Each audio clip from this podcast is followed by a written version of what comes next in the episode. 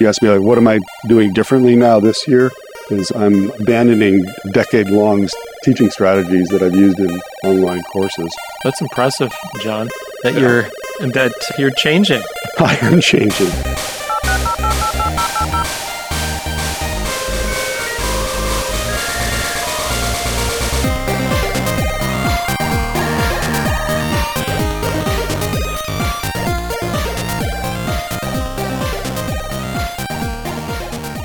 I'm John Nash here with Jason Johnston. Hey, John. Hey, everyone. And this is Online Learning in the Second Half, the Online Learning Podcast. Yes, we are doing this podcast to let you in on a conversation that we've been having for the last now two and a half years about online education. Look, online learning has had its chance to be great, and a lot of it is, and there's still a lot that isn't. And so I'm wondering, how can we get to the next stage? What do you think? Let's do a podcast and talk about it. What do you think? I think that's great. What do you want to talk about today? I would love to talk about back to school. Here we are coming back to school. The students are returning either virtually or in person. Parking is an issue again, as and I'm assuming it's the same at your institution as it is Absolutely. at mine. Are you still biking to work? I am. Oh, good for you. Yes, yeah. on an e-bike. So it's a lovely little ride.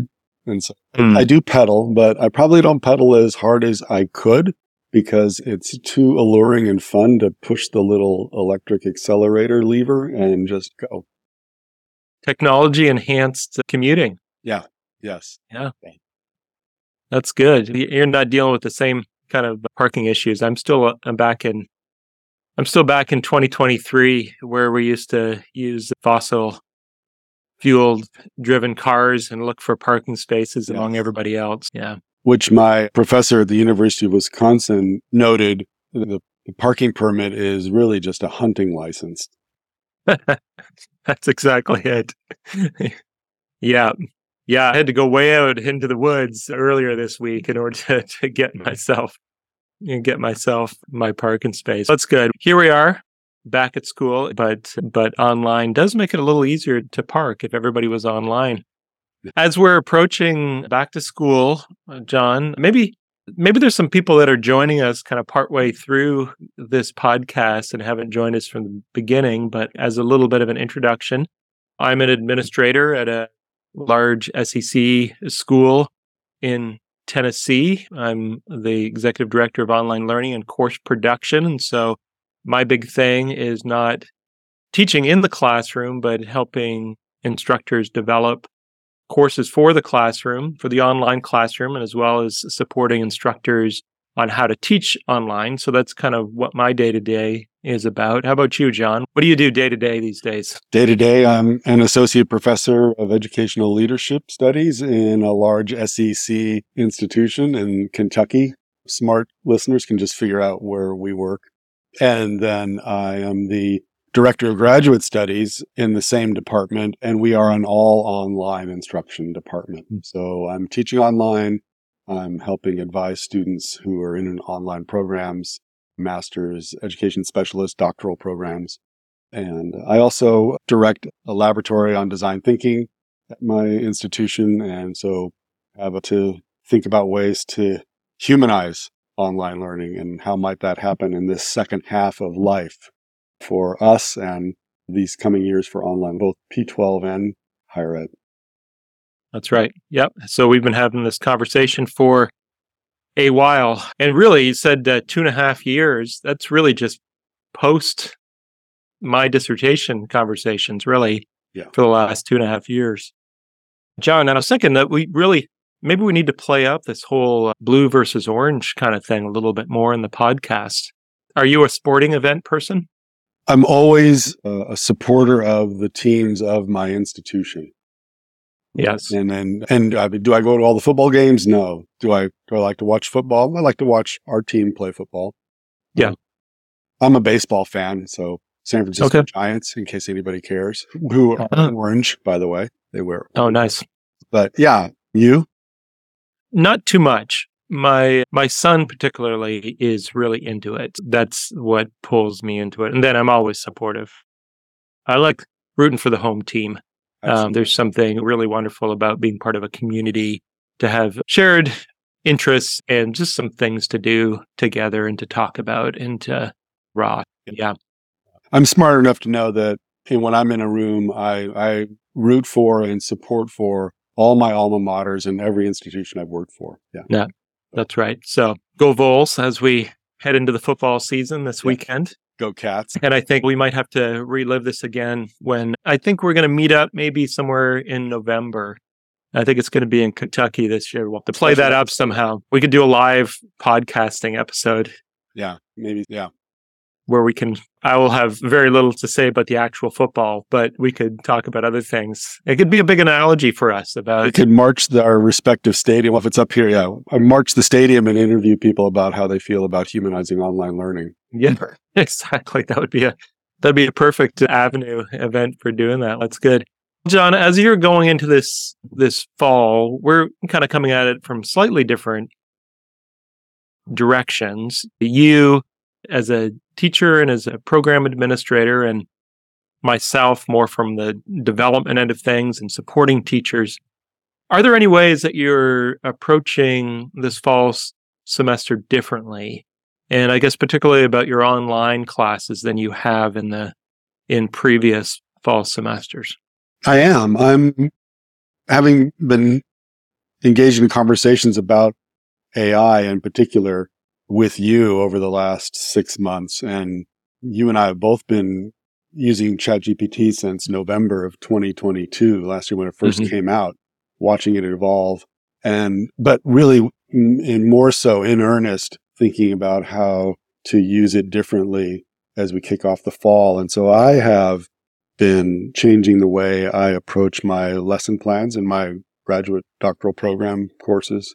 I've been thinking about revamping the curriculum in a way that has more active and more human centered approaches for the learners so that they are more of a community now than ever before in the project that they're doing. They do a single project on their own as a part of their dissertation development, but I have not been so thoughtful as I am trying to be this term in getting them to really become a community of learners as they create their own pathway through their dissertation work.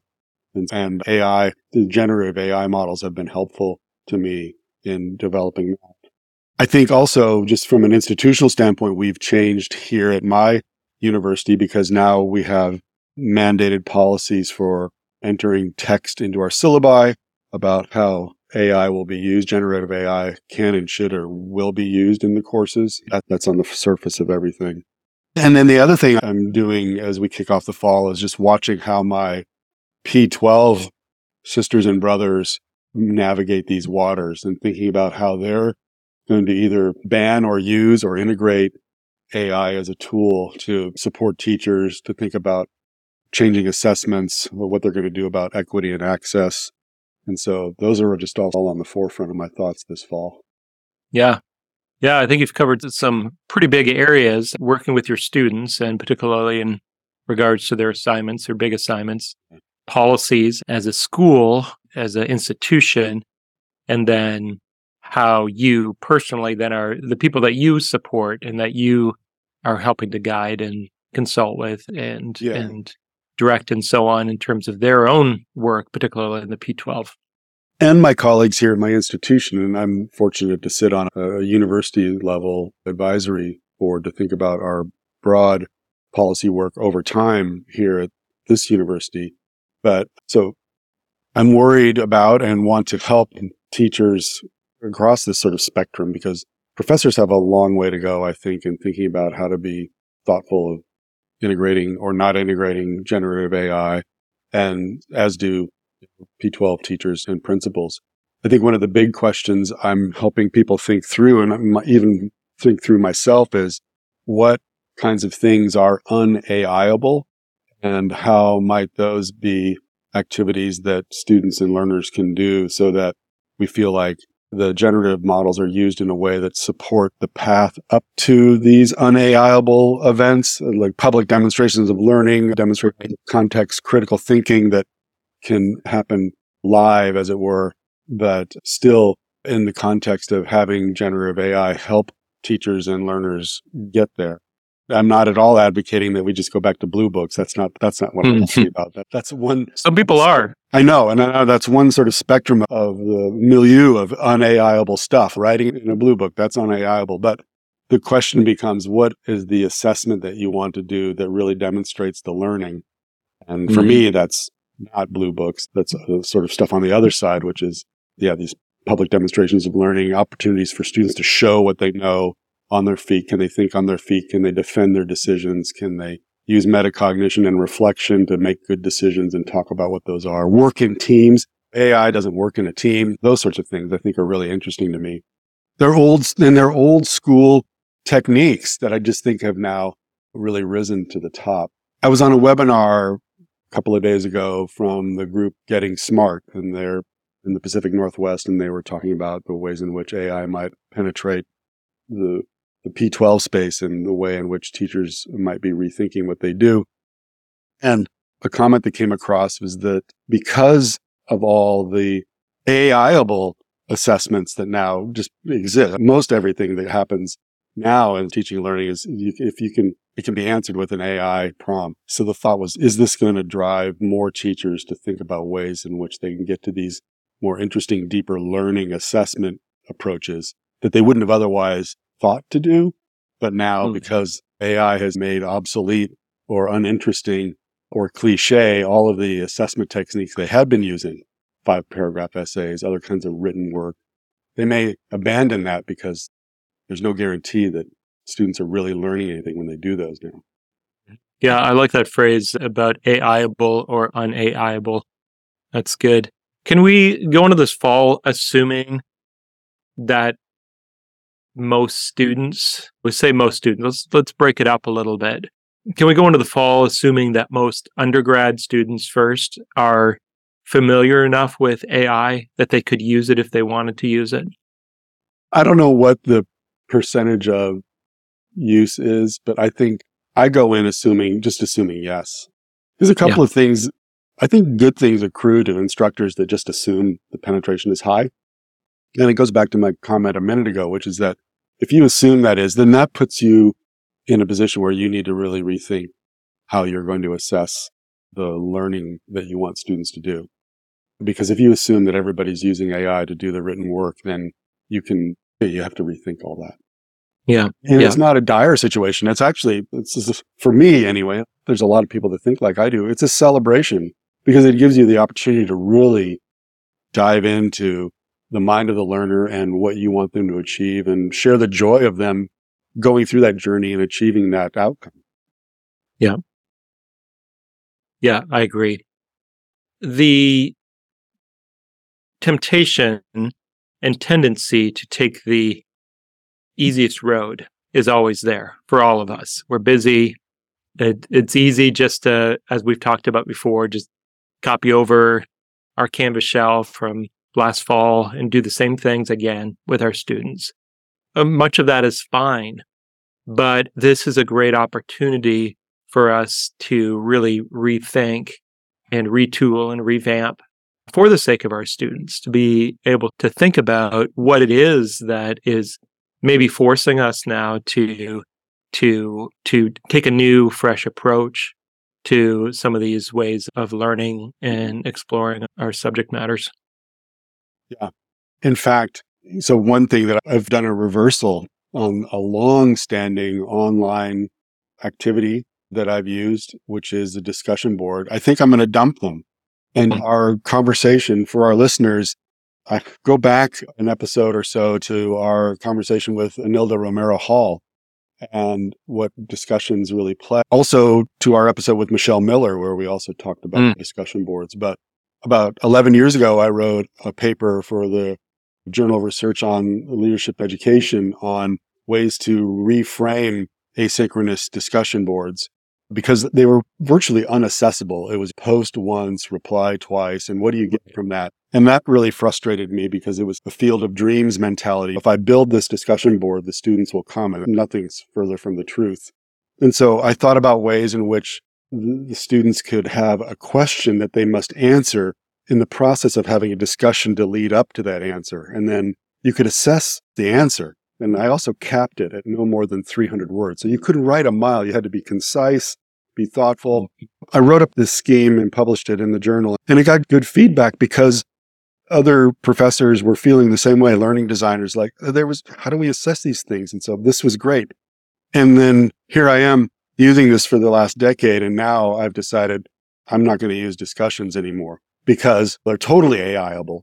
Now, I don't think the students in my courses, which are pretty scoped and they're really interested in their topics, hopefully, they've told me they like having these discussions. But ultimately, the thing that I grade is really that answer at the end of week long discussion.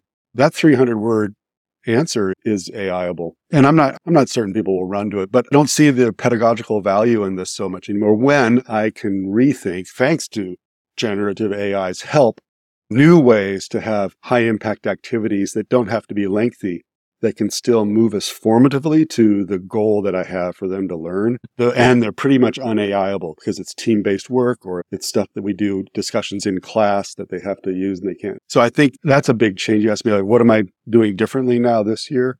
Is I'm abandoning decade long teaching strategies that I've used in online courses. That's impressive, John. That yeah. you're that you're changing.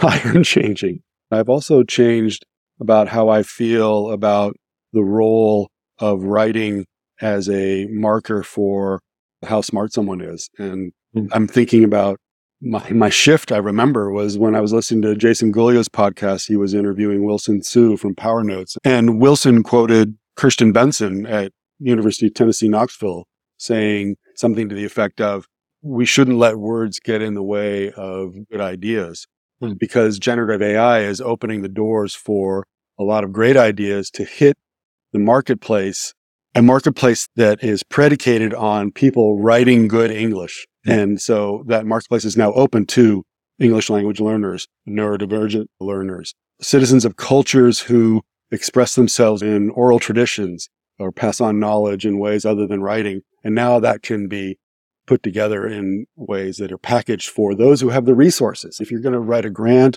the philanthropists, the mm-hmm. foundations, their stock in trade is good written ideas, expression of ideas in written form. That doesn't mean that all the people that I've just noted don't have good ideas. They do.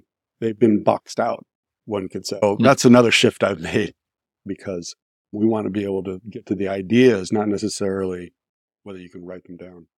I caught your sporting reference too, boxing out. Ah. Yeah, it's good.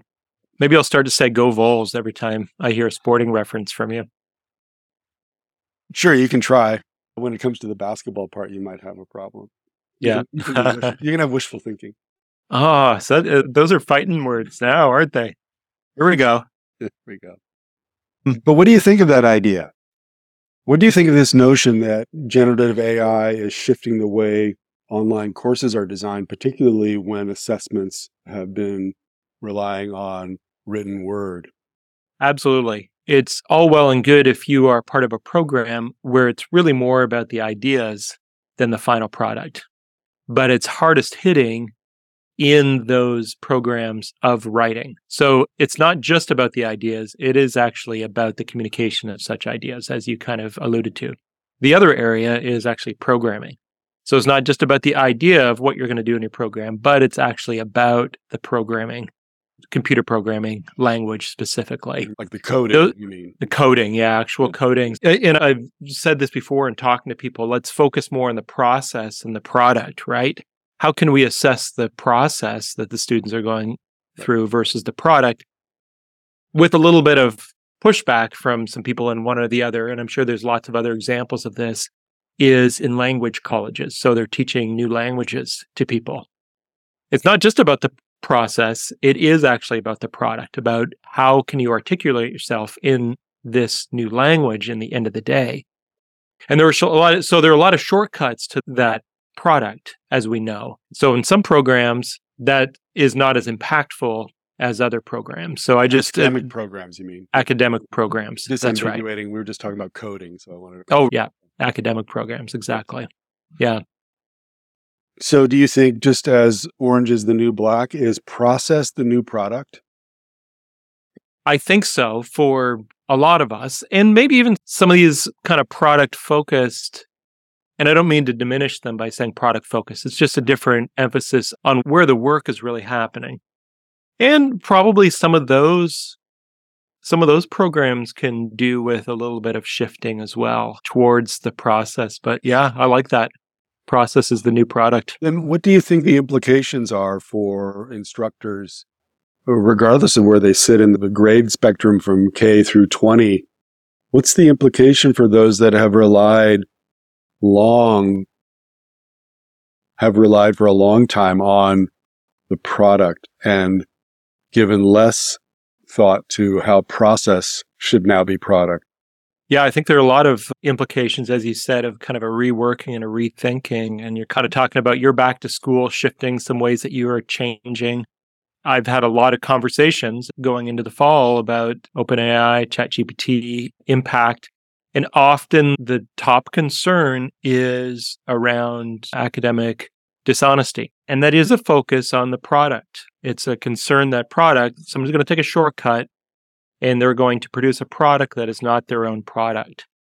And so it's been really helpful, this kind of idea of looking more at the process, of breaking down those steps. So you're evaluating along the way. So rather than giving 30% on that final big essay, you break it up into smaller chunks. And so you're looking at outlines, you're looking at ideas, you're looking at ways in which you can see under the hood on that process, whether it's through a Google Doc history or through this tool that we've talked about, PowerNotes, and you've already referenced, where you can watch the process kind of unfolding as you go along.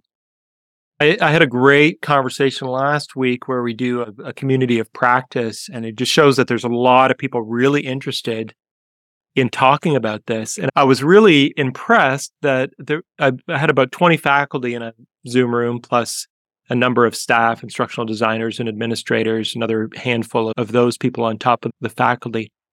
And it wasn't people that were like gung ho. These weren't people that had already, it was a mix, probably 50 50 mix of people that had used uh, ChatGPT or have not used it. So it wasn't like people that they're here because they're like so excited about using AI in the fall. They're here because they had some concerns. And that was really kind of one of the top concerns. But we really had some great conversation about that process end of things, and particularly around breaking it down. And also, I just thought we had a really great conversation about kind of getting to know your students. And this is where it comes back to this humanizing idea. The instructors are really interested in this idea of having early examples of students work that were unAIable. That wasn't their word. That's your word that I'm placing on it. But this is exactly it. Early examples of student work that were low stakes in terms of grading, that were unAIable, for instance, like personal experiences, what you're hoping to get out of this class this fall, how your experiences relate to this class, those kind of things. That's a personal work of their own writing. Low stakes, so they didn't have any incentive really to cheat on it and then using that as a way to get to know your students and your writing so that when you mm-hmm. have more products later on you've got a bit of a bit of a history already with the students and you can maybe identify whether or not they have used AI in their writing. And if they have or if you think that maybe they have it's not a gotcha moment like this Turnitin tells me that this is 86% possibly AI Rather, it's a, hey, this feels different than your earlier writing. Mm-hmm. Let's talk about this. Yes, yes exactly. And I, I had one of those conversations with a student of mine a few days ago because I'm people would be shocked if I said I don't encourage my students to use these tools. I do. And as they do that with me or they do it on their own and share what they've done, I learn about what I need to do the scaffolding work to have it be a helpful tool to them because one of my students used it to get some stuff and it was immediately obvious to me. This is the other advantage, I think, Jason, of you and I using these tools in depth like crazy people since November is that you can spot the ChatGPT oh, yeah. 3.5 stuff like, like that. And, and it was there. And then, so we did, I had the conversation said, look, yeah, I like what you're trying to say here. And it's the direction we wanted. It looks very different from what you're writing. So you were using some large language models to support you here. Yeah, I was. And because we talked about that. Yes, we have. So let's talk about now what role this can really play for you and how it can be helpful and then go wonderful yeah I also want to give credit where credit's due. And actually, this is a nice tie in. When I talk about things that are unAIable, I have this idea only because of Brandeis Marshall's post on Medium, which is entitled exactly the same What's unAIable? It's lovely. And there are three things from her perspective contextual awareness, conflict mm-hmm. resolution, and critical thinking. These are the things that are not AIable and that are launch points for instructors to think about ways in which they have students demonstrate their learning. And so I think that's great. The other thing that's neat, Jason, is that Brandeis Marshall is going to be a keynote speaker at the Washington meeting of the Online Learning Consortium. Nice. Oh, that's great. So I'm excited about this because as learning designers think about their online work and any other work per se, how these sorts of things can be brought to bear as assessment points.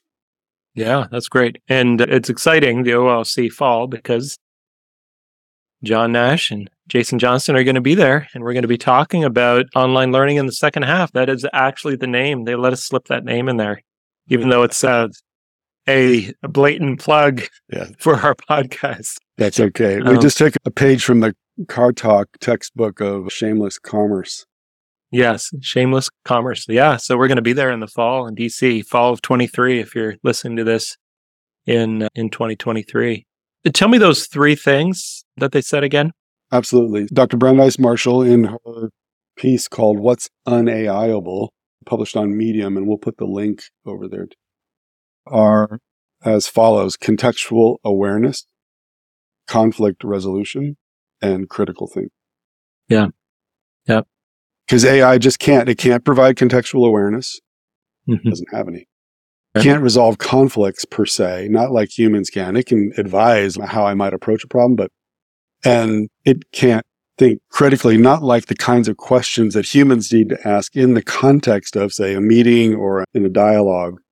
These are the really useful points of departure for instructors as they wonder what they should do now. What should they measure now that AI can do everything else, maybe in the mm-hmm. worst case scenario? Yeah.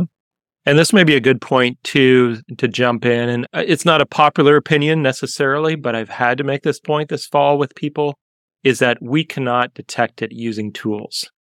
Yes. Reliably. Not that it can never be detected, but we cannot reliably detect the use of AI using tools. I heard again from somebody at a at a, a kickoff talking about the tools that they used for detecting AI with their students. And I go into this with an open mind and I'm like, okay, maybe they've gotten better. And so I had chat four create a English 101 assignment for me based on a prompt, an actual prompt from an English 101 class and then went through the major AI detectors mm. to see if it would detect it, and none of them did. None of them, uh, they all thought it was human. Mm. So it, it, doesn't prove everything. It's just one test, but it does prove one thing, which is it's just not reliable. We just can't depend on re- reliability at this point. And I'm not sure that we ever will because of the ongoing development of AI, because of the nature of these large language models, which is that it makes novel content. Yes. And are aggregated. It may not be really novel, but it's aggregated in such a way that it is not detectable from it's not plagiarism. No, as you pointed out in the past. It's generative. So it's generative. It's been generated. It's never been right before. That's right. So it may be dishonest to use it when you're pretending that it's your own, but it's not plagiarism in the classic sense. And so that it cannot in a Turnitin sense, it cannot go back and point to where it came from conclusively. So when I stuck this English 101 ChatGPT into Turnitin, and they've got AI detectors, it said it was 0% AI created. And I didn't change a thing. I didn't change one single thing mm. in the in the essay. And yeah. it said it was 0%. It, I was surprised it didn't even do, you know how like weather.com or whatever, it's if there's ever any question about some rain in the air, it's always like 49%, right? So, so, it, so you look back and you say, ah, oh, yeah, I guess it was pretty close kind of thing. But it just kind of rides that middle point so often because, especially in Kentucky and Tennessee, it never knows really when it's going to rain. And so I was surprised. Turnitin was so sure of itself. It said 0%. It wasn't even like a 0.1% chance that this is AI. It's at 0%. That these models are so unreliable at detecting AI written work is extremely problematic because the implications of a false accusation are so huge for students. To have a plagiarism or academic dishonesty charge leveled, that triggers all kinds of things. And in a situation where it isn't the case, that's very bad. So uh, a false positive, which is one of the other problems. So it's very, yep. it's going the other direction now. It can't, the models have gotten so good. And if you're prompting them, you didn't even try to prompt it very complexly, did you? The no, it wasn't. It was. It was. I'll be honest. I did it just slightly complexly, but it's. This is not beyond the work of our students. So sure. I gave it the assignment. I did ask it to include a couple of errors. Yeah. And to do it on a college level writing. I think it's hubris on the part of these companies to suggest that they would even have a detector because it gives this false promise to a lot of instructors who then think that they can rely on this. And the early empirical research out there says these don't work. And actually, they tend to set false positives for English language learners and people from non English speaking cultures. Even OpenAI in its own research and its public statements say we cannot reliably detect AI written right. work. Thank you for bringing this up again because we should be talking about this almost every episode. AI detectors don't work, don't use them. Yeah. Prove us wrong, listeners. Prove if, us wrong. If uh, but we're talking reliably. I'm not saying it never works. No. Just it's a reliable, it cannot be used as a reliable means. It, yeah. The risk is too high to ruin a student's life. You're right. So if I ask Alexa if it's going to rain today, it may say there's a 12% chance at four o'clock. But if it gets that wrong, there's no penalty. But yeah. getting this wrong here is really bad. Yeah. And it, it creates a division between you and the students. It puts you on the wrong side of this whole thing where and I think just the kind of effort that would be put into the policing of this versus not that's never our job as administrators and as teachers and so on. We need to be we need to be helping students develop integrity in their academic writing without question. I'm not against that at all, but but it just puts us on the wrong side of the the handcuffs yeah. in terms of the in terms of just trying to police students in that way. Yeah. A yeah. lot of law enforcement metaphors right there. Whew, better than sports. Oh, I'll get, I'll throw, it puts us, it makes us more of the referee than the coach.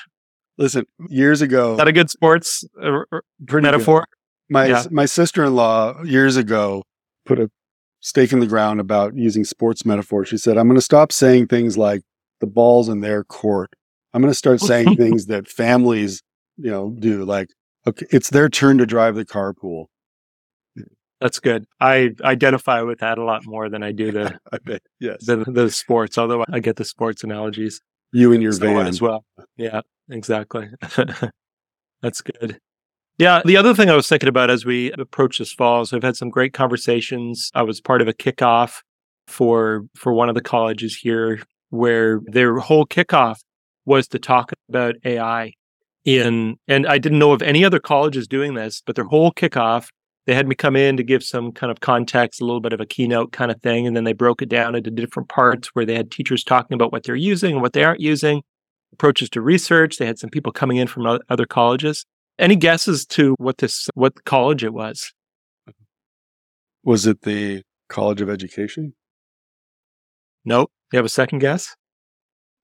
The college it wouldn't be a college of writing and rhetoric was it? Did it involve writing and rhetoric people? No not really. Okay. Yeah it was a college of agriculture. And i was i was fascinated too because as i did a quick survey probably out of out of the 60 faculty members that were there i would say about about 58 of them had used uh, ChatGPT or some sort of open AI to nice for something, anyways. They had at least played with it. So it was quite impressive. I think that there's ways in which I think that maybe we, uh, maybe it's just me, but maybe we have a little bit of a misconception sometimes about agriculture folks, but they seem to be quite on top of it in terms of really wanting to proactively think about using ChatGPT yeah. and AI this fall. but one of my kind of approaches was talking about education under the influence of AI. So I use that metaphor because there's a couple different ways of kind of thinking about that that we have no choice about it at this point. It, we are under the influence of AI this yes. fall. From an assignment kind of we I wanted to talk about the writing end of things about about academic dishonesty and those kind of things. But also not just about how do we create our assignments in light of AI, so make them un-AIable and so on, but how do we then create assignments that leverage AI to help kind of take us to that next yes. level? And so trying to make those kind of distinctions as well has been kind of a topic of conversation around here. Thank you for raising that because we've spent a lot of time in this episode talking about what's unAIable and getting to very human natured and getting to very human centered assessments, the public demonstrations of learning, the sort of deeper learning avenues but I don't think we've talked enough about, and maybe this is a topic for future conversation, where are we best suited to leverage this crazy? Because there's a lot mm-hmm. of good places to do that in the learning process. Yeah. Yeah. Yeah. I think we, we definitely need to round back to that because I think that there's some, there are some amazing resources out there where people are giving different options and there are also some different ways to think about it, framing in terms of different kinds of assignments and what you're trying to get out of uh, of the students in terms of their learning outcomes. So why don't we why don't we put a pin in that one and come back and perhaps do a whole episode after we've talked to a few people. Speaking of, we've got some. Oh, we can't even. I'm not even going to say yet, but we've got some exciting guests coming up. So yeah. if you're listening to this now, and we have further episodes, please keep listening because we've got yes. some great guests coming up. Oh, we got a get. We did. We got a get. Yeah. yeah. So excited about that. And partly won't say anything too because we haven't actually recorded it yet. So we don't know. Absolutely everything will work out, but we're very excited about our fall and what we got laid out this fall. Online learning podcast.com is our our website as well as find our online learning podcast LinkedIn group where you can say whatever you're thinking about this episode and whether or not you agree or disagree. Would love to have more connection and communication. And if I can say one thing to you, John, before we close here, that is maybe the most important thing coming from one SEC school to another. Go Vols. Absolutely. I agree with you. Go Cats. Thanks, John. Bye. Bye.